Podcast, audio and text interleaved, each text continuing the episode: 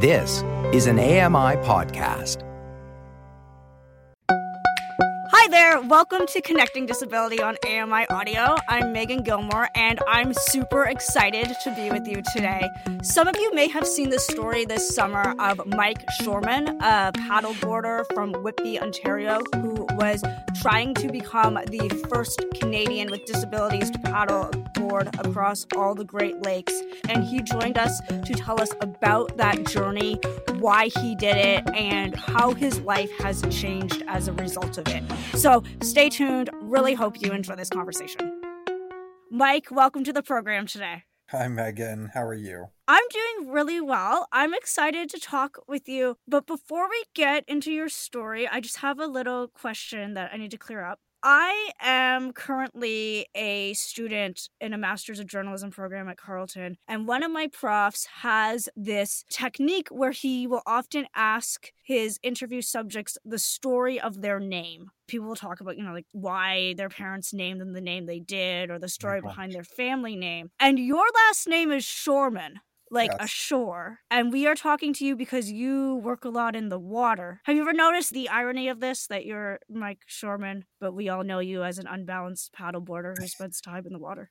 So it's it's so funny that you started off with that because yeah, I I hear a lot people make the connection with my surname and what I set out to do this this summer, and um, it was in the headlines, and you know people made posters. Mike Shoreman comes ashore, and you know the connection has been made, and people said you know from from the beginning it's destiny, right. like it all goes back to the name but it wasn't, you know, Destiny in 2021 with my first attempt. But no, I guess it was this year. People have talked about it being destiny, but if I understand it, you did not originally set out to become a professional paddleboarder. So, how did you first get into paddleboarding?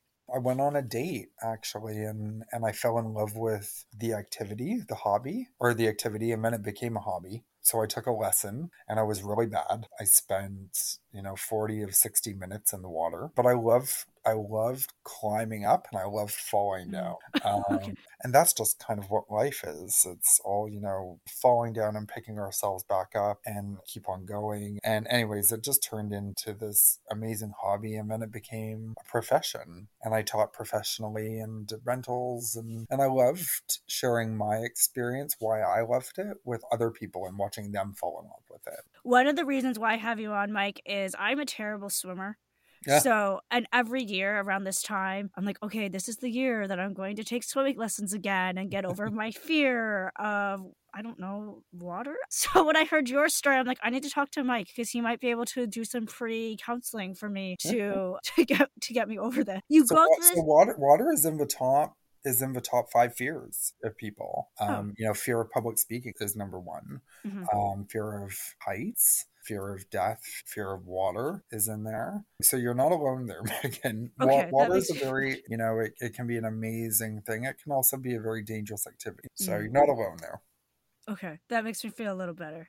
So you go through this transition where you take up paddleboarding and it becomes your livelihood, but then you become the person that we the public now knows you as as the unbalanced paddleboarder for those who aren't familiar with that story, how did that happen? In 2018, I developed a neurological condition that many people know about, mostly this summer through Justin Bieber, called Ramsay Hunt syndrome. It's a reactivation of the chickenpox virus attacking either your eye or your ear as shingles. And it's a rare condition. It's a, it's a spectrum, so it can be mild to severe. In my case, it was it was very severe. In a matter of five days, I lost my mobility. I, I could barely walk. I developed tinnitus and lost significant hearing in my right ear. And it affected the right side of my body. So all the fifth, seventh, and eighth cranial nerve in my face shattered and my face sunk in and it looked like I'd had a stroke. And that mm. gave me speech impairments and it affected how I how I ate and, and how I communicated, and also an obstruction of vision and visual impairments. When we talk about losing our business, our social life, our independence. Um, and that's what it is. When you lose your mobility, you essentially lose. You feel like you lose a lot of your independence. And um, and what it did for me through my recovery and my rehabilitation, a strong emphasis was put on physical rehabilitation, not the mental part. I eventually had a mental health breakdown about six months later. Then I started addressing the mental health issues that I was going through the isolation, the loneliness, the loss of hope, and the feeling like I was alone in what I was going through.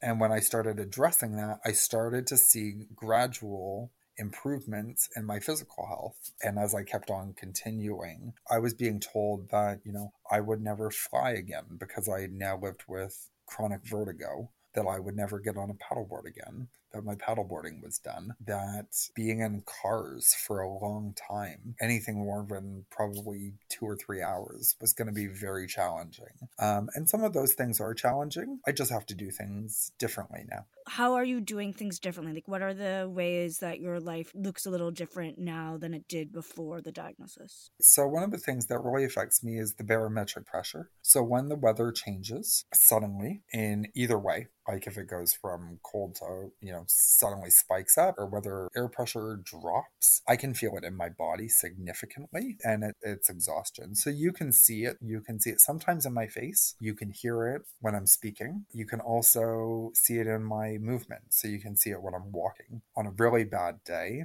I, you know, I'm grounded like an airplane, unable to fly. I'm couch bound and I'm not doing very much. But if I'm, if I'm really exhausted from this, you can you can see it in my walking and I, I stagger when I walk like I was, you know, back in college.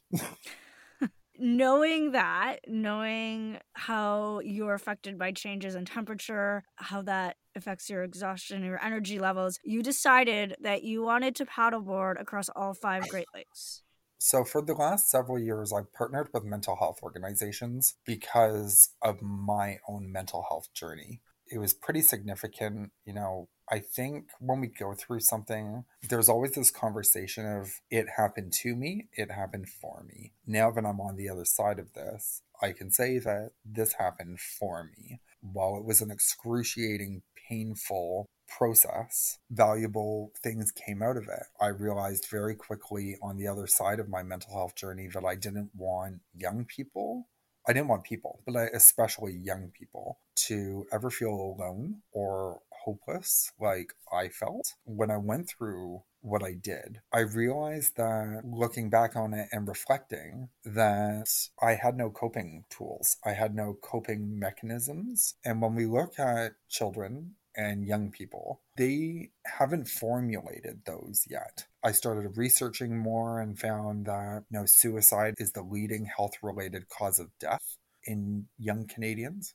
And I thought, no, we have to do something about this. So I started partnering with different mental health organizations focusing on young people and children. And one of those is, is Jack.org, which is Canada's national youth mental health charity. What they do is they provide mental health programs and, and services, and they put them in schools, high schools, universities, and colleges in every province and territory. I've done events for them for the last several years. And last year, you know, I thought, okay, we're all in this state of lockdown we have to break through into the media and get their attention. What are we going to do? And I decided I was going to attempt to become the first person with physical disabilities to go from one country to another on a paddleboard. And I set out to cross Lake Ontario last year. And we raised a lot of money and a lot of awareness, but the weather changed and I made it halfway. And it was very um, it was very difficult at the time for me. There were so many wins, but I was laser focused on how it didn't happen the way that I had hoped.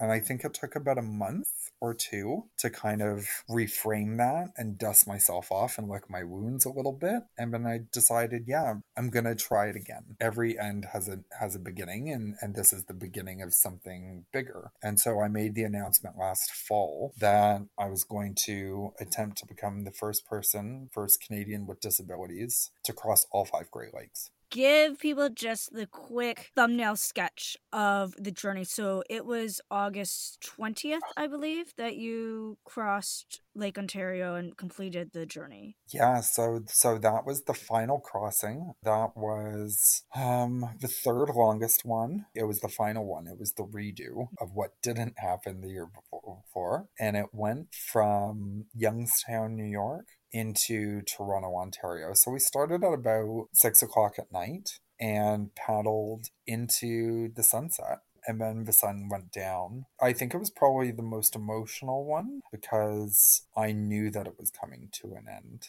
and I knew, you know, the significance of it. It was through the night. I have a support boat beside me with teams that take shifts. You know, I'm not napping or sleeping out there, but they are. I had pretty big teams for these so that they could rotate and that they could be as rested as possible because when you're on the water, it's a dangerous thing. So they need to be able to keep an eye on me and communicate with me and keep me engaged to keep me awake. So we went through the night and then the sun came up and the weather switched and we had to really fight for it in the end it was uh, a real challenge just to get in there at the end the wind was coming right at us it's called a headwind when you're going into it and it was actually pushing us back to new york and no, I was very relieved to make it into Toronto. And when I started seeing what was happening in the Toronto Harbor, I got I started to get very emotional. Take me back to that moment. You're in the middle of Lake Ontario, you see the sun start to rise. What are you thinking?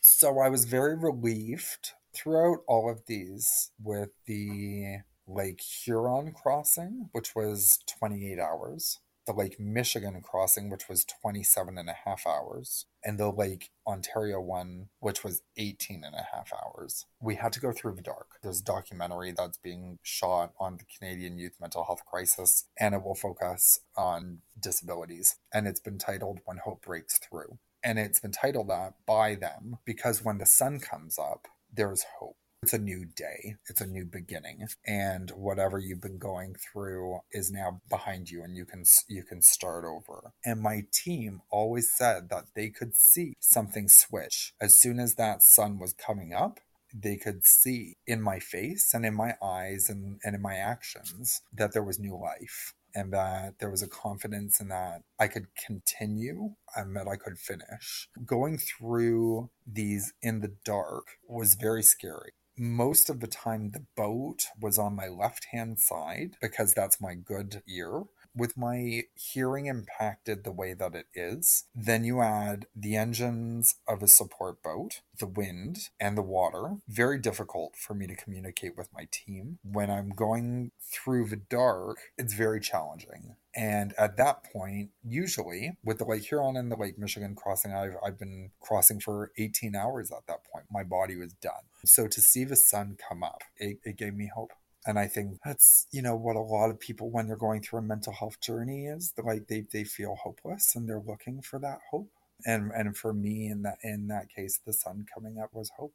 And you mentioned how for that final crossing, when you saw what was happening on the shore, uh, in the harbor, you started to get emotional. So, what were you seeing? About five miles outside of entering the Toronto Harbor, the Toronto Marine Police Unit came out. They sent out their boats to help guide us in. When we were coming through the Leslieville Spit into the Toronto Harbor, right where you go in, there was a boat that came out with several camera crews. They're all guiding us in towards the Toronto Harbor. You know, we're entering the harbor, and then the Toronto Marine Fire Brigade sent out their fleets of boats and two more boats from the Toronto Marine Police Unit. So there was a huge, I guess, convoy of boats that surrounded me, which was great because the Toronto Harbor that day was extremely choppy and there's a lot of boat traffic. It was right. it was on a Saturday. So it was really nice and we were following kind of the lake shore down towards near Porter Airport is as we started to pass the CN Tower heading into HTO Park, I started seeing all of these paddleboarders and dragon boaters and they were coming towards us and then I started to hear the cheering and I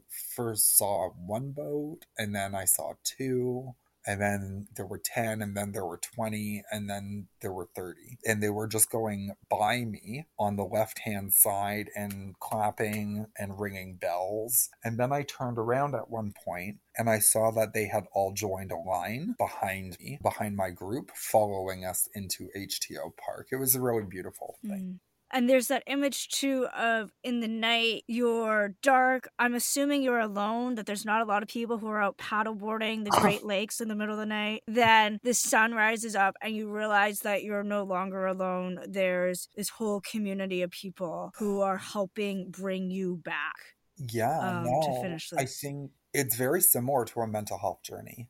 I know some people said it was a very lone wolf thing to do. Yes, I had teams and I had support boats and, and they were amazing and they kept me company and they kept me as happy as they could and, and hydrated and fed. They would feed me every 30 minutes. They would ring a bell and, and I'd come over and they'd pass me a shake of carbohydrates and I'd hand it back and keep on going. And we did that for sometimes almost 30 hours. But in a mental health journey, when I went through my challenges and struggles. And even now, when I'm going through something, I think a lot of us feel that we're very alone in that. And when when I was out crossing those Great Lakes, there's no paddleboarders out there. There's no boat. Birds don't even go out into the middle of, of the lake. You know, there was a part in the, the Lake Huron crossing where we realized, because we couldn't see it, but we realized that we were getting close to the shore because a bird landed on the boat. This was very similar. There are big parallels in, in that you have to go through the hard stuff, through the pain and through the challenges and difficulties to come out the other side. But when you do, people are going to be there. And I want to lean into that parallel a little bit more. You said earlier in this conversation that, you know, on your worst days physically, you're going to be couch bound, uh, not be able to be mobile mm-hmm. as on other days. Now, when that happens to you, how do you approach it differently than you did two, three years ago? I'm gentler with my schedule. I manage my capacity very differently. I tend not to overbook. I'm on a plane tomorrow morning and I will go to Calgary.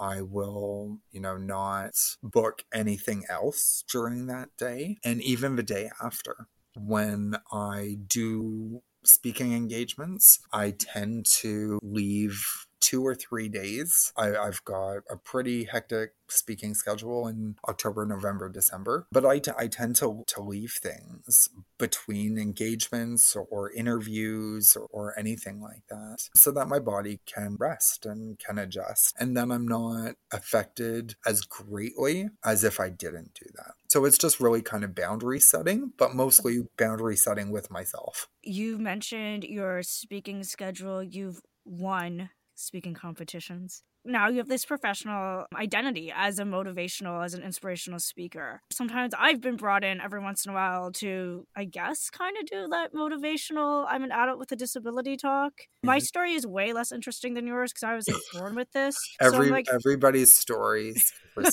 Oh, thanks, Mike. And, and it's always weird for me because I'm like, oh, okay. Like, I just thought I was going around living my life. How do you respond to that? Like, do you like being called motivational or inspirational? Do you feel pressure from that?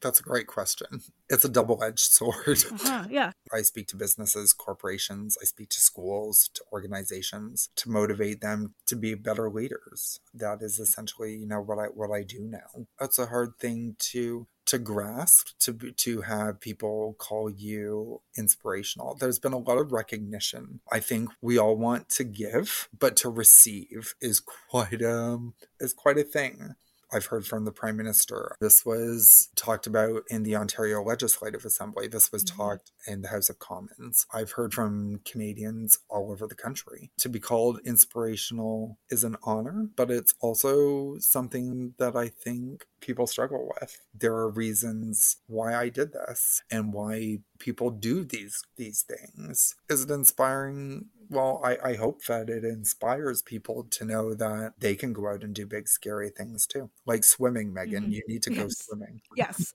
Right? I've done it before.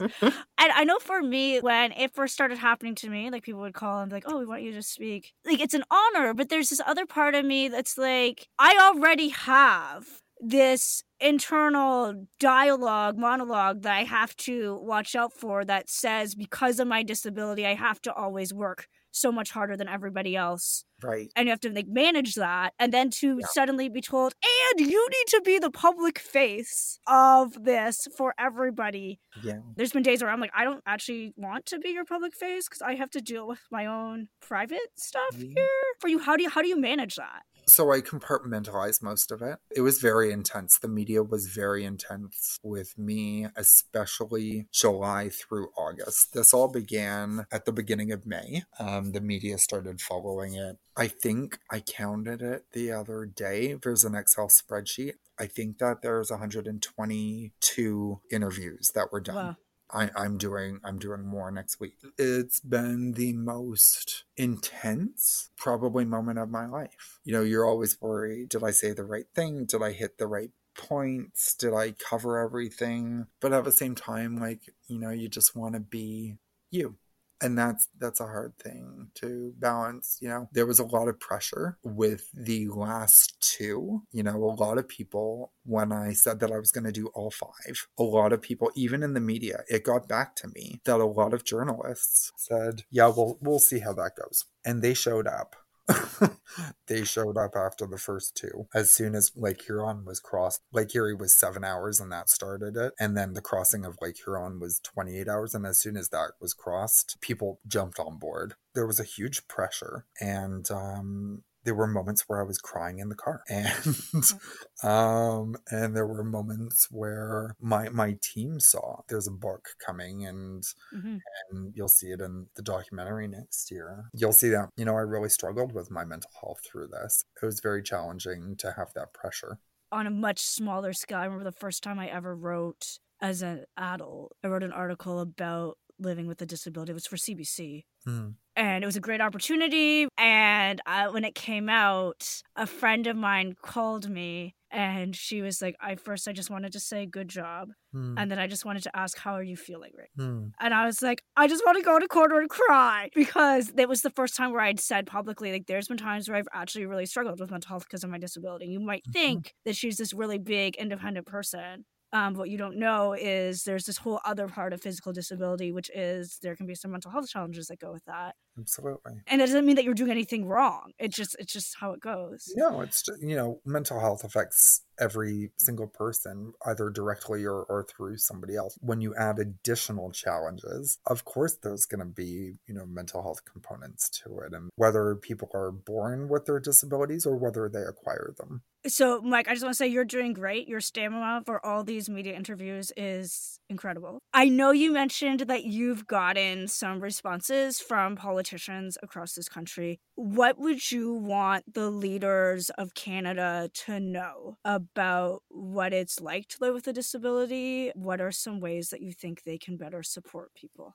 What I think I would like to happen is for these politicians, mayors, and members of parliament and senators to receive DEI training and learn effective ways on how to engage and include the disabilities community. I think, you know, when when we go through training and we learn, it expands our minds and it makes us more open to where we need to be. We are a far, far way from where we need to be in this country on disability rights and, and the way that we treat people with disabilities in, in Canada. We're also far, far away from where we need to be with mental health. And that is going to take decades and decades of work to make those changes. What I'm really looking forward to is I'm speaking at several conferences this fall. I'm actually going out east. I'll be speaking with the Ministry of National Defense on disabilities and disability and inclusion. And I'm also speaking at several fundraising galas for different organizations in the lead up to Christmas. And there, I'll have the opportunity to meet several of these members as their keynote speaker. And I hope that we have some really nice but intentional and important conversations. One thing that I wanted to ask you, because it took me a little longer than it should have to make the connection between Ramsay Hunt and what you've experienced, and as you mentioned, the news that came out this past summer with Justin Bieber when he went through a similar thing. When a story like that breaks and it becomes like a celebrity disability illness type story, how do you respond as somebody who's lived with the same condition? In that moment, it was heightened. I had journalists across Canada contacting me. I was in Michigan about to cross Lake Huron Oh, for wow. 28 hours. I was preparing for that to happen within like you know 12 hours and that story broke. It was it was very overwhelming because the media was already there covering the story with the crossing. But then to have that happen, well I would wish this on on nobody. Um the news of that has spread the awareness of the neurological condition. This is a chronic neurological condition that will affect me and thousands of people for the rest of their lives. Because it's rare, it doesn't get the kind of attention. It got tons of attention this summer between Justin Bieber and me in Canada. Um, I think a lot of people now will know what Ramsay Hunt syndrome is, or at least heard of it. Mhm. Whereas, you know, a year or two ago, they had no idea. And to be aware of it is important because I missed a 72 hour window for treatment. I could have received steroids that would have slowed the progression of it, and proper testing wasn't done because they didn't know what they were looking for. And now people will be aware and they'll have an idea of, of kind of at least what it is and, and they can formulate their own research and find mm-hmm. out, you know, what the symptoms are. But, but at least it sparks some curiosity with people and that will that will help people in the long run. Has Justin Bieber reached out to you? I have communicated with his family. I won't share anything more. Before we head into the final two questions that we ask everyone, you've seen a lot of Ontario and parts of the United States now just through getting to cross all five Great Lakes. Most people don't get to do that ever. I'm just curious, were there any really memorable places for you? the state of Wisconsin, when we crossed Lake Superior in July, it was a 17, 18 hour drive from Toronto to Wisconsin. We had to drive through northern Ontario, um, through Sudbury, and, and then we had to cross the border and drive through upper Michigan and, and over to Wisconsin. I've traveled extensively throughout my life and throughout the United States quite a bit but Wisconsin was never on my bucket list. But Wisconsin is a beautiful state, Mm. and um, and the people are amazing and hospitable. Upper Michigan and, and Wisconsin both very very beautiful places. Where's on your bucket list of a place you'd like to paddleboard? Oh, um, a bucket list of places that I would like to paddleboard. I think Norway Okay. through the fjords. It's just so beautiful there. Yeah, that sounds like a good one. So, Mike, before I let you go, the two questions that we like to ask everybody you have a lot going on right now. Are there any places where still it can be difficult for you to connect with others because of your disability? I think as this has evolved, you know, my life changed in 2018. It also looks very different in 2022 than it did in 2018. I think there are always challenges, but I really leaned on my community and they really supported me from the very beginning. And because of that, it's minimized and taken some of those challenges and made them less. So while it does look different, it's it's a very different story today than it was 5 years ago.